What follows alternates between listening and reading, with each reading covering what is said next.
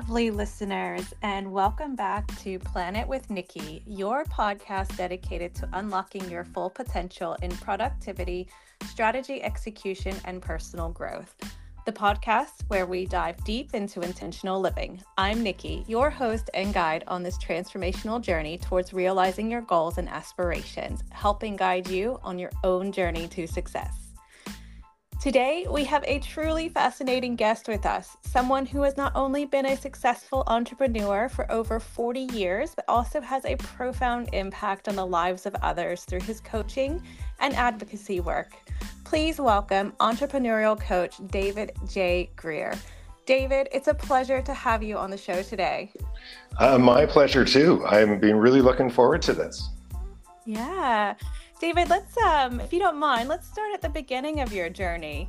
Uh, you know, at, at, the age of 22, you joined a young software startup, and please keep me honest here if I get any factual information incorrect. And over the next two decades, you played a crucial role in transforming it into a global powerhouse. Maybe um, can you, for share with us, you know, what what it was like for your career journey, maybe including some of those highlights into the challenges and highlights along the way. Yeah, you know, I had a coach, Kevin Lawrence, for nine years who liked to say that uh, we are the stories that we tell. And um, if you want to change the experience, change the story. And the story you just told is the true story. But I think that uh, in life, where and in business, we learn from our challenges, excuse me, and uh, from overcoming adversity. And so I want to start with just a couple pieces of that. Yes, I was 22. Yes, I was going to the University of British Columbia getting my computer science degree.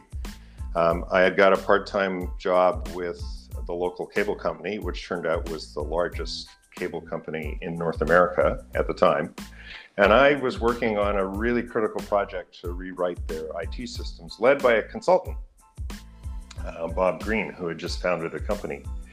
And uh, I decided in fourth year to leave the uh, cable company and uh, join uh, Bob's uh, young company, founded with his wife, Annabelle. So Robert and Annabelle gets you Robelle, which was uh, the name of the company. Made up name, so Google swell. um, and you know the uh, the the manager at the cable system was very disappointed in me because he'd gone to bat for me with his bosses, and uh, I had a mentor one of my dad's best friends, you know, who I talk to. This will be my other piece of advice: is it's great if you can have someone more experienced to talk to or a coach. Um, and he said, "Look, he wouldn't have paid you that money if you didn't do good things for for him." And so you you know you earned what you had, so you can go with a clear conscience. Um, but I had some angst around that. And then, as a condition of my new employment, I had to submit a uh, paper to the International HP Computer User Group Convention of 1980, um, which was accepted. And then I had to fly to San Jose and talk to all my professors and get a week off in fourth year to go give my first technical talk. And as I was prepping for your call this morning, I was really reflecting back, standing on the edge of the stage with uh, my new boss, Bob Green, next to me. And uh, I don't know if I was externally shaking but I tell you, internally, um, you know, I was shaking like a leaf. And, you know, I got out there and I got started, which has always been the case for me. I tend to have a little bit of nerves before presentation. And if I don't, I worry because I think I don't give a good presentation if I don't. Um, and I have them because I care. Mm.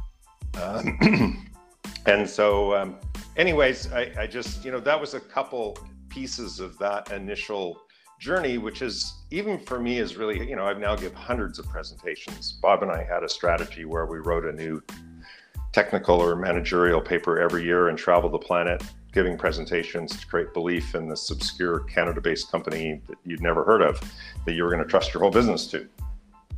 And, uh, and that strategy worked. It was very effective, actually.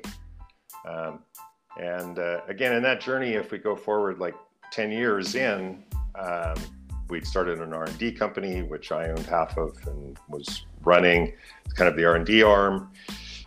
And then Annabelle wanted to retire. And uh, I, I had an opportunity to buy her part of the business. And at this point, I'm about 32. I've got a four year old and a two year old. and I was went downtown as part of this process and met with the accountants. And like I had to take every bit of cash I had to pay as a down payment, had to pay it back over three years. If I missed a single payment, Annabelle could demand her shares back. And I left that meeting out standing outside the elevator with tears going down my eyes. Like, um, it was freaking scary. Yeah, like what did you just do? I hadn't signed the papers yet, but this is just contemplating it.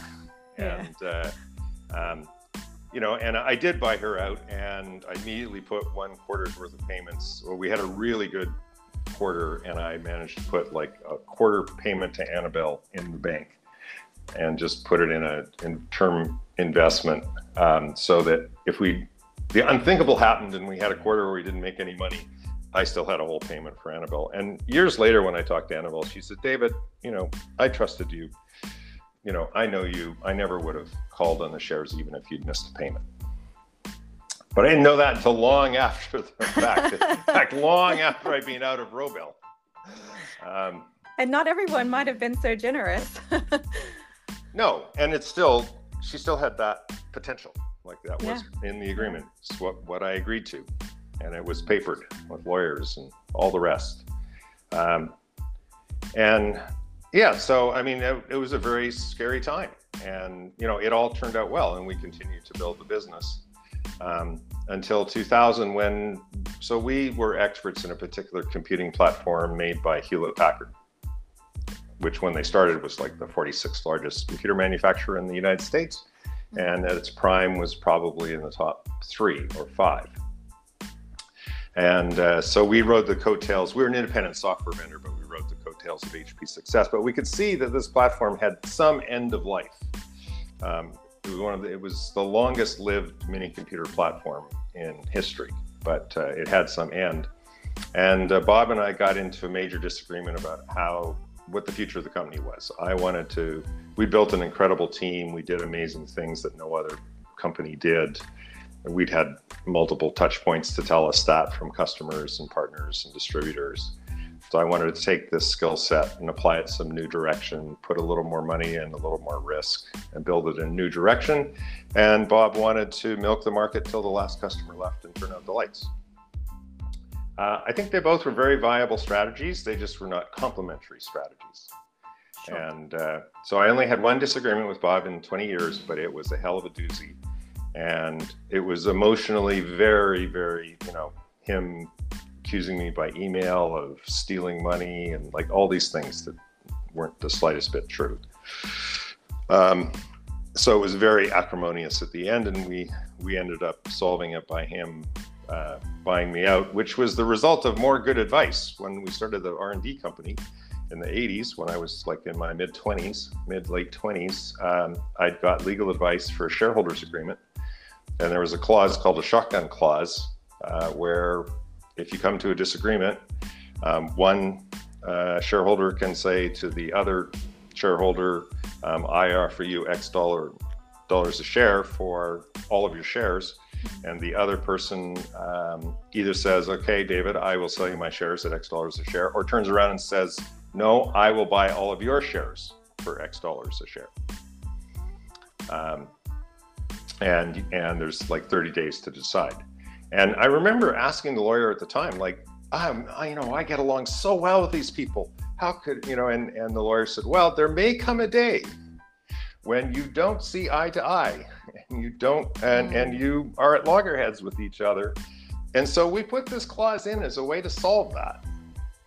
Thank God. And then that actual clause had moved forwards for our various corporate entities and had had been preserved largely as we originally wrote it. And uh, that was how we solved. I made him a very good offer, and this company he never had children. This was his baby. He turned around five days later and said he'd buy me out. There you go. That's a very strong piece of advice, I think, for anyone who's looking to to go into business with friends or even someone they don't know from the outset. Um, yeah, you, you might. How are you going to solve solve? um, disagreements because believe me, disagreements will come up. I do yeah. a lot of I do a lot of coaching around that. um, wow. But it was, uh, and you know, I was reading some of your recent blog posts. You know, you had one about passion, mm. another about grit. Um, you know, I th- you know what's the difference between you know an entrepreneur and an ordinary person is I think it's just perseverance. It's just yeah. it's grit. It's not giving up.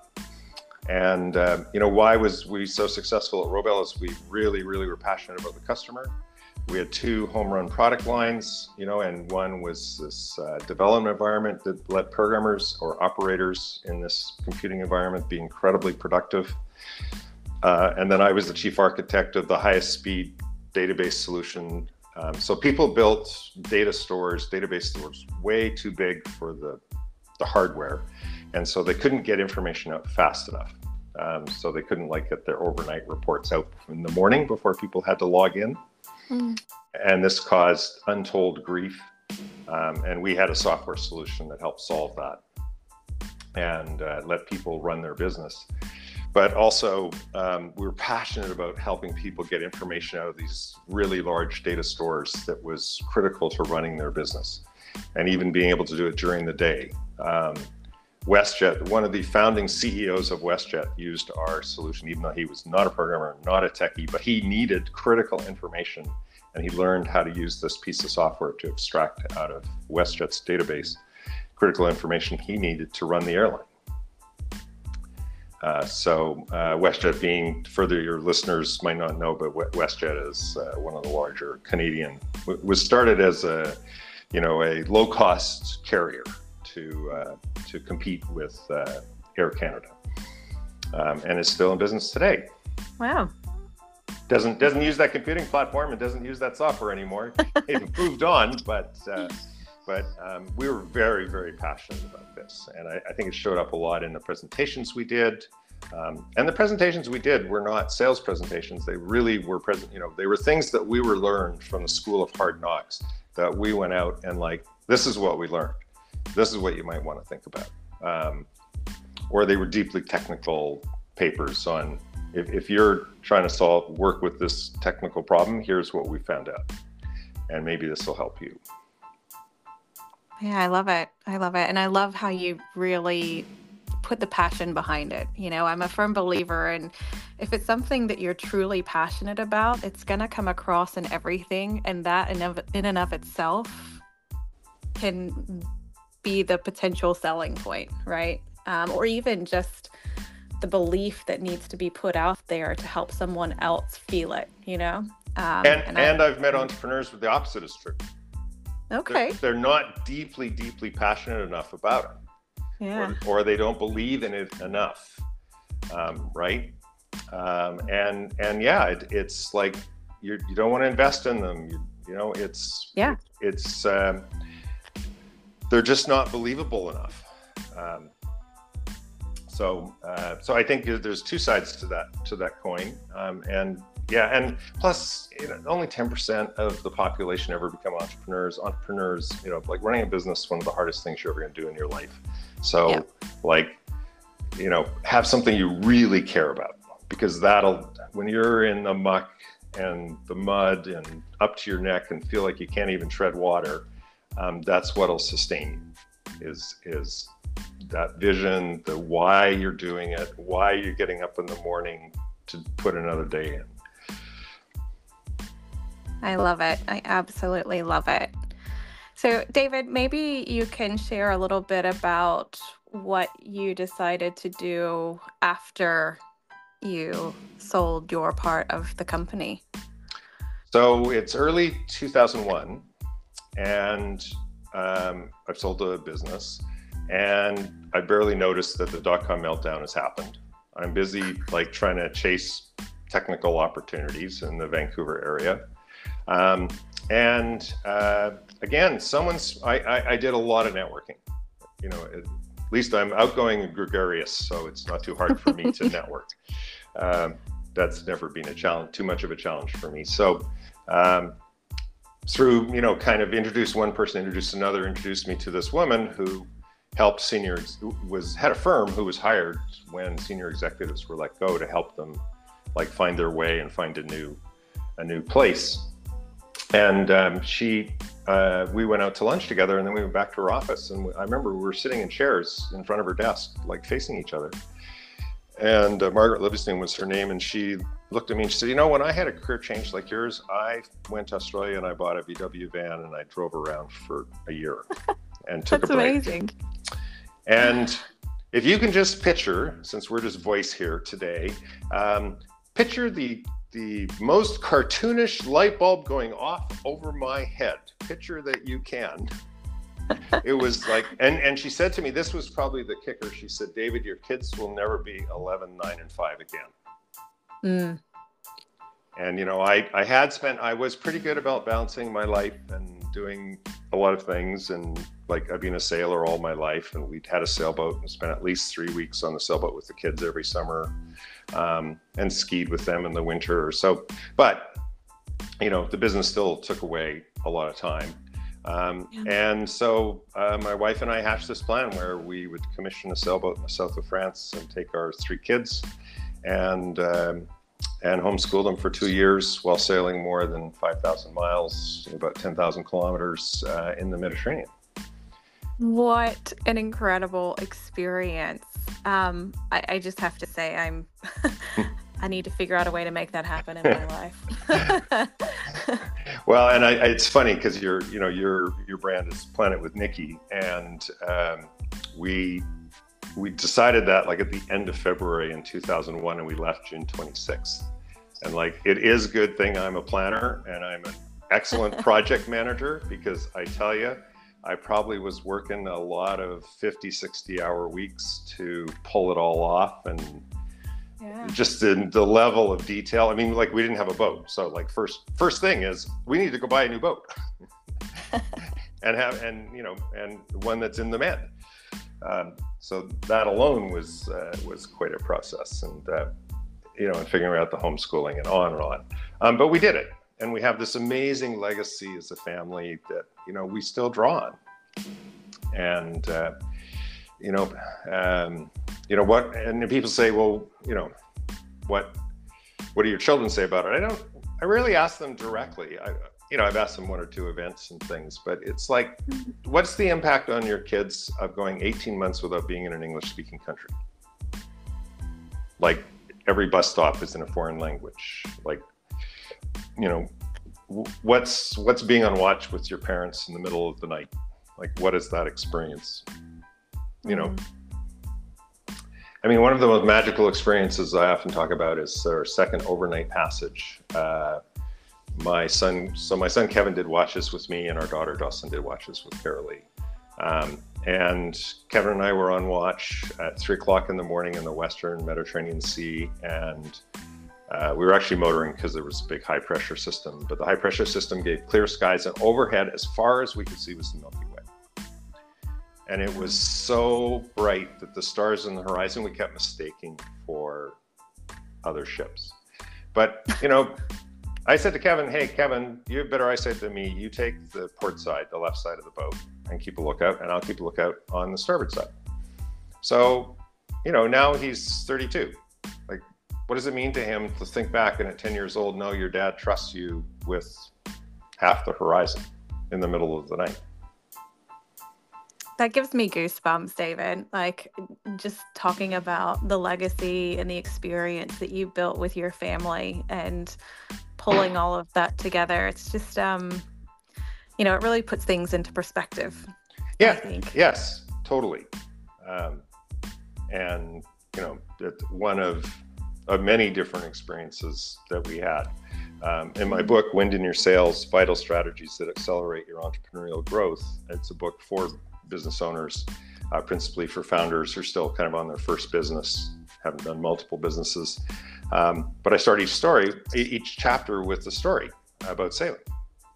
And I opened the book with actually another story with Kevin, which is we were on a three day passage um, from north of uh, Sicily around the toe and then the heel of Italy. And we were on our way north uh, to Dubrovnik in Croatia. And in the middle of the night, a thunderstorm showed up that was about 75 miles wide. And uh, Carolee woke me up and said, Which way do you, where to leave the storm? And I said, Well, head off to the right, to the starboard side. And then we came on watch, Kevin and I, at uh, 2 a.m. And like for an hour, it felt like the storm was getting closer. So finally, I said to Kevin, "We're gonna heave to, which is just a maneuver in the boat where you turn it into the wind and kind of park it so it doesn't move. It just sits there. Um, and it also put the back of the boat facing the storm. And, and, Kevin and I, for an hour, we just literally watched the storm and we eventually moved, figured out it was moving from right to left. So if we'd kept going to the right, we would have driven right into the middle of it. Um, but now, armed with new knowledge, um, we could turn the boat and go slightly the other way and avoid the middle of the storm. Um, and you know, Kevin's heard me tell that story quite a few times, and uh, he likes both those stories actually because I share the the one about the stars quite a bit um, as part of my recovery. And uh, yeah, so uh, that's the my opening story in the book, which is really one of the things that I coach around and talk about is. Uh, um, you know, you need to pause, then go forward. Like pause, figure things out, and then move forward. Um, another piece that I work with a lot with entrepreneurs is is what I call uh, facing the brutal facts. In my experience, mm-hmm. about half the battle is to face the brutal facts. Like, oh, you're losing money on every sale. Okay, well now at least we know it and we can do something about it. Yeah. I've actually met entrepreneurs who were losing money on every sale, um, and um, yeah, my experience is like half the battle is acknowledging the elephant in the room or the brutal fact because you can almost always find a way through once you've acknowledged what the true real issue is difficult and hard and brutal as it is mm. at least when you now are facing it and not hiding from it then you have a chance of really solving it and as I say, I, I don't know of any case in my work where we didn't find the solution may have been very painful. You may have to downsize, you may have to do things you don't want to do, but but you do what you have to do so you can continue. Yeah, that's amazing. David, your your entrepreneurial journey is is truly inspiring and your dedication to helping others is remarkable. One aspect of your work that really stands out, and you just mentioned recovery, right, is your focus on supporting entrepreneurs who struggle with alcoholism and addiction. Would you be comfortable speaking to us about that? Sure. Um, I would. I, will need to. So let's continue kind of the career story a little bit. So I come back from sure. this amazing adventure in the Mediterranean um, I do three years of angel investing and board work and working for mm-hmm. options. Um, you know, I, I, look at about 100 deals, invest in one. Um, at the end of that three years, I didn't realize it was just completely unfulfilling work. You know, working with CEOs and entrepreneurs that are like so many rungs down the ladder. There was like those are rungs that I went over when I was 25. And and you know i'm finding it takes me a year to get them up one rung of the ladder so completely unfulfilling and then i went to an education event with one of my young ceos that i was invested in um, a guy Verne Harnish book scaling up and the rockefeller habits. Um, and at the back of the room were two coaches and i talked to both of them. And one of those coaches made me more uncomfortable than i had been in years. In fact i had tears in the corner of my eyes. Oh no. Um, which is not a bad thing. Like he, what he, you know, he asked a few questions that made me understand just how deeply unfulfilled I was and unhappy I was. And he gave me his card, and his card sat next to my telephone for about three weeks. And I thought about calling Kevin half a dozen times, and every time I thought about it, the phone weighed at least ten thousand pounds. Thankfully, Kevin remembered me, and I'd given him my card. And after about three weeks, he called me. Wow. And he said, Do you remember me? I'm like, and the word is yes. You know, it's like, yeah, for three weeks, Kevin, you're about all I've thought about. Uh, but I didn't say that. and I hired him. And on my 50th birthday. Um, and Kevin's at that time, how he worked with the new entrepreneurs, you did 16 hours of coaching together, two eight hour days. So uh, Kevin is like me, all in or all out. There's there's no room for anything in between. Um, but we worked together for 18 months, and um, then uh, I emailed Kevin a topic for our coaching meeting the next day because it's another case where here's the brutal fact: I cleared all the clutter off the table, and the elephant in the room was my drinking. And I told him, you know, the topic for our conversation, our coaching call is is uh, my drinking. And so it was a Tuesday, January 27th, 2009. And it was a coaching call in the morning. It's a very vivid day. I can remember it. And um, he coached me to go to 12 step recovery, which I had a huge aversion to, which I don't even know where that comes from. I think probably a lot of it's just the stigma of alcoholism. Mm-hmm. Um, and, um, you know, I committed to going to a meeting by that Friday. And then, being the overachiever that I am, that afternoon I looked online at meetings and I was at a technology event downtown until eight o'clock. And lo and behold, on my literally my drive home, a quarter of a block off of the main street I'd be driving down was a 12-step meeting starting at 8:30. And uh, I went to that meeting. Uh, it turns out that it's at a Legion and downstairs is a bar, so I walked in the door. I'm not even 24 hours sober. Um, and there's like the doors to the bar are open and there's beers on the table. And uh, I'm like a deer in the headlights. and someone and and a couple of people going to the meeting like they have this good sixth sense. And they, they looked at me and they said hey are you looking for a meeting? Because that's down the hall and up the stairs. And i turned right and went down the hall and up the stairs. And uh, a couple of weeks later and at that meeting i stood up and said i'm david. I'm an alcoholic and that was the brutal fact.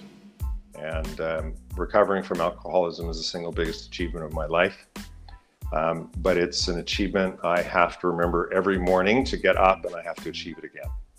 Like I don't get to rest on yesterday's laurels when it comes to my alcoholism. And uh, I still have some really intense drinking nightmares, which reminds me the alcoholic part of my mind is still alive and well.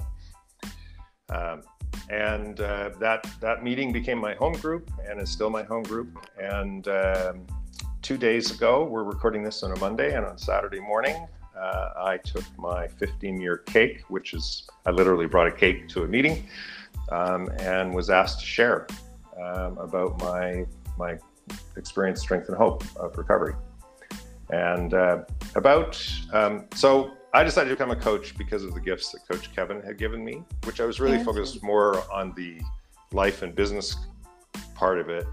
But then about three or four years ago, I decided that um, talking to my own coach and she sharing with me how I show up anytime I talk about recovery, um, the pureness of what I talk about, and um, you know, just what I've gone through to recover so, anyways, I made the decision to become very public about my recovery. And I, you know, have two primary purposes with that. One is to reduce the stigma of alcoholism. Yeah. Anyone, anyone can be an alcoholic. Uh, alcohol is the most potent, potent drug on the planet. If you drink enough of it, you will become addicted. That's mm-hmm. that's just the bottom line. Um, and I want to offer hope. Uh, I want to offer hope that if someone like me, who was a daily drinker for 20 years, even while running a very successful business, well, using it to help power up through the highs and through the lows, um, that you too can get sober, and it's worth it. Um, you're worth it. And so I um, I came out, so to speak, um, publicly, and um, you know have been doing podcasts like this and many others.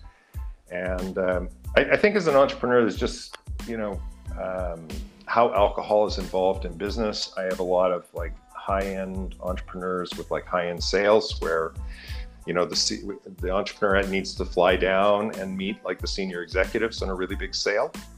And yeah. you know the expectations you go out to dinner and you have a couple drinks before and you have a bottle of wine each and it's like what do i do in that situation? You know um, and uh, what do i do with staff? What do i do at networking events? Like and just how do i navigate this? And you know, so I've had clients come to me who've been sober for a few years, and you know, it just informs part of our discussion about how they can live a sober life and have the business they want. And because I bring that to the table, because that's my my experience, right? Is I have this experience of being an entrepreneur and being an alcoholic, and now 15 years of recovery. David, first and foremost, congratulations. I uh, thank you so much. Thank you. So I really happy that. for you. And yeah like words words can't explain how I, I, don't know you personally that well but i'm proud of you you know thank you, you know like it's amazing um it always makes me happy to to hear these these stories and these successes and I love that you're so willing to, you know, I, I, think it's brave and it's remarkable that you're willing to put yourself out there to to to help give others hope and to coach them and to guide them. Because I know, you know, I in my day job I work as um, a corporate strategist, you know, and and you're right. You know, you go to these big events and you know there's these executives or even Christmas parties and it's mm. full of booze. It's full of you know the social aspect and it's it's hard you know?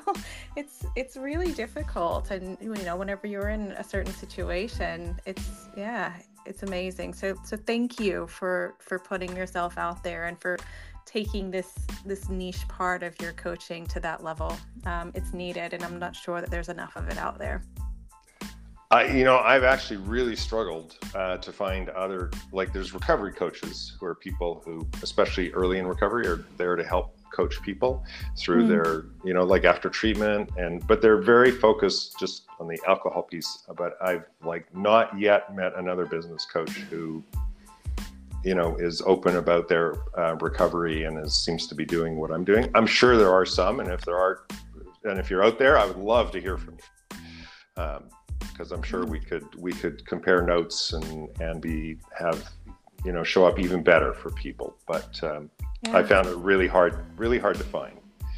Um, largely because you know people don't want to be open, even if they're in recovery. There is still a lot of stigma associated with being an alcoholic, and a lot of belief that you know if you just pulled yourself up by your bootstraps, bootstraps, you know everything would be better. It's a mental health disease, right? Alcohol use disorder, substance use disorder. You can't recover from a disease by pulling up on your bootstraps. Wouldn't it be nice if life was that easy? It sure would. but not with the potent chemicals that we put in our bodies. No, no.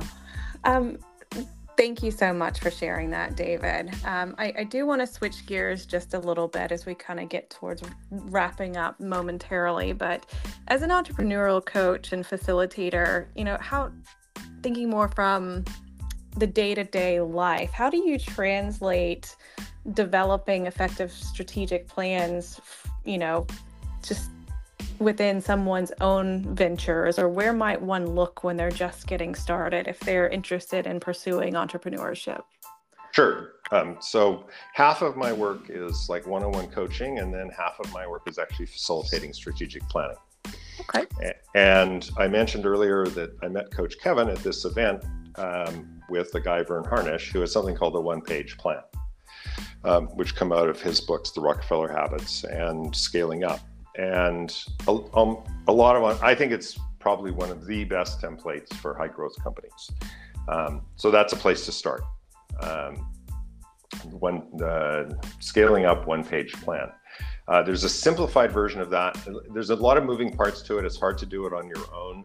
Uh, there's an entrepreneur from Atlanta I really like called David Cummings, and there's the David Cummings one page plan, which is modeled on Verne's plan but simpler. And I often get people started with that, um, and it's literally in one page. Um, but let's talk a little bit about process because whether it's David Cummings or whether it's Verne Harnish or David Greer, like there's so there's a couple things. So I like to ask entrepreneurs is it strategy, that is the plan, or is it execution, like actually operating the plan? Mm. And it's a trick question because I believe it's neither. It's about alignment. You need everybody to be aligned. You know, if we take back the, you know, a maritime, if everyone's in the boat rowing in the same direction, um, and you've all agreed that you know that's the island you're going for, you'll make a lot of progress.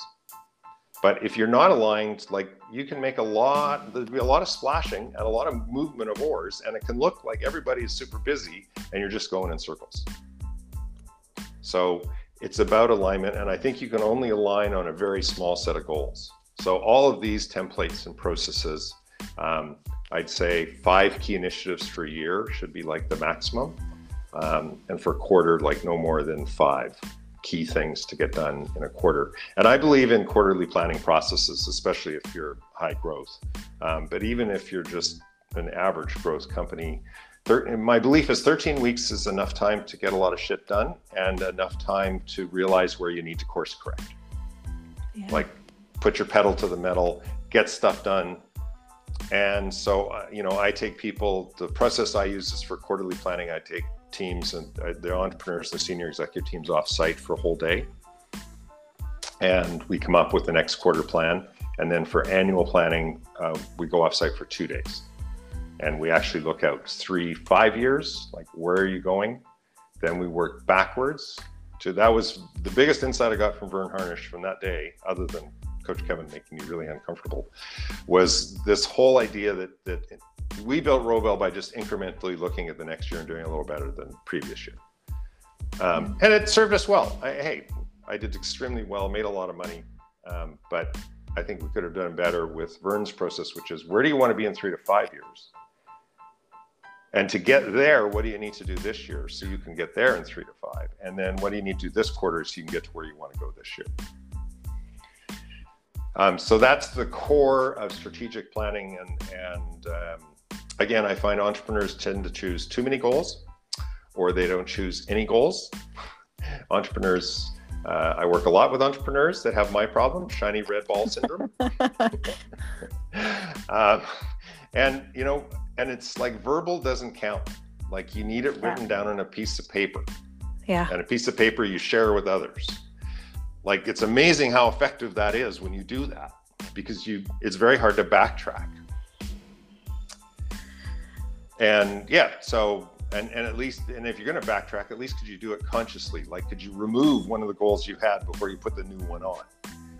Whereas most entrepreneurs oh we'll do those five things and we'll do the six and we'll do the seventh. Well i tell you organizations just can't do that. They won't perform because um, I just I just don't think people are capable of focusing on more than five things. Yeah, that's that's some really powerful advice there, David, and, and thank you for that. You know, I I think that can also translate even if you're not an entrepreneur, like right, like if you even just in our our daily listeners, if you just making a goal or putting some small steps in place to achieve that and not to your point, it's either one extreme or the other. Someone writing out a list of 500 things they want to try to accomplish, or I think I was I was watching a um, a reel the other day somewhere, and it it was talking about a vision board and how they said, you know, someone puts up a vision board and they've got this multi-million dollar home and and the the sailboat and you know all of that sort of stuff but they're sitting in their mom and dad's basement in a corner working at a desk, you know, and just have these lofty goals in mind, but not actually thinking about what they can actually achieve in a step by step basis. And, and that's yes. kind of, yeah. So good. The vision board is like your three to five years, or yeah, maybe 10 exactly. or, or longer. but great. I think it's great to have that vision. But it's like, yeah. so what do you need to do this year to get you towards where you want to go there? And you know what's your your next step the other thing I, I, take from my work with coach kevin lawrence and he actually publicly publishes his template for planning is what he calls his master plan and if anyone wants to email me i'd be glad to to point them towards it but kevin's model he breaks life down into three parts kind of career investments you know finances um, then um, life, which is you and your relationships and the people and your family and the people that really yep. mean to you. And then this other one in the middle called self. And I noticed you did a blog post on resiliency. Um, that's, you know, we, as entrepreneurs, high performing individuals, we tend to be very passionate about our families and our life and very passionate about our business. And we're, we are very good at squeezing ourselves out of the middle. And so when I look at the, I actually look at these three areas and make conscious choice about what I'm going to do in each of those and do some things for myself that are just for me. Just just because like whatever those you know and each of us have those things that renew us refresh us. Um, won't be a big surprise probably to you nikki and your listeners that i like to go sailing. And and sometimes you know like um, you know in november i just went for a couple of weeks solo over to victoria and carolee just joined me at the very end and we had a little bit of time on the boat and then sailed it back to Vancouver together. But I had, I don't know, probably close to two weeks, I think, on my own. I was still working, but you know, I was just working from my sailboat, you know, in a different city in a beautiful harbor, and and it was very renewing and and um, was really important to me that I did that. I love that. I love that so much. that really resonates. Good. Um, uh, David, as we wrap up, what key takeaway or piece of advice would you like to share with our listeners? Uh, well, I go back to recovery because it's my most important message, right? That, uh, um, you know, there's, uh, if you have a if you have a problem with with alcohol or drugs or any other um, shop workaholism, shopaholism, sex addiction, just know there's help. There is a solution. Um, and and the other thing is is we we can't recover alone. Is my deep belief. It's just impossible. the The mind that got us into this is not the mind capable of getting out of this. We need other people um, to help us and to help show our way and help show where, where our thinking is is not helping us. Love it. Love it, love it, love it. Thank you so much, David. Friends, what an incredible journey it has been unraveling this inspiring story of Coach David Greer today. We hope you found this conversation as enlightening and motivating as we did. David, where can our audience connect with you after listening to this episode? Or how can fans and listeners support your current endeavors? And where can folks get their hands on your book, Wind in Your? Uh, so, uh, easiest to get a hold of me, well, you can just Google David Greer uh, Coach. Uh, good chance I'll be right at the top of the list there. But my website is coachdjgreer.com. That's Coach D as in David, J as in James, Greer.com. And uh, my email address and my phone number are on the top of every single page. Uh, and uh, my book, uh, Wind in Your Sails, is available on all the major uh, book platforms, um, including Amazon. It's available in a print form, um, in Kindle or Nook form, and it's available as an Audible book. Uh, so you can get it um, any of those ways. That's great. Thank you so much. Uh, before we part ways, I have a quick request for our amazing listeners. If you enjoyed today's episode and found value in David's insights, please consider leaving us a glowing five star review on both Spotify and Apple Podcasts. Your reviews not only make our day, but also help others discover the incredible stories that we share. And if you haven't already, be sure to hit that follow or subscribe button. It's the best way to stay updated on future episodes featuring more captivating guests and stories. Please connect with me on social media. I love hearing your thoughts, feedback, and suggestions for future episodes. You can find me at Plan It with Nikki, that's N I K K I podcast, all one word, on Instagram. I also have a private Facebook community, Holistic Harbor, that I would love for you to be a part of. And I will link everything in the show notes below, including how you can reach out to David Greer if you so wish to do so, and also some locations where you can find his book. Thank you once again for being an invaluable part of this community. Until next time, stay inspired, stay curious, and whatever you do, keep chasing your dreams. Thank you, and with love from your host, Nikki. David, thank you so much for joining us today. We look forward to staying in touch. Thanks, Nikki. It's been awesome. Really appreciate Thanks. it. Speak to you soon.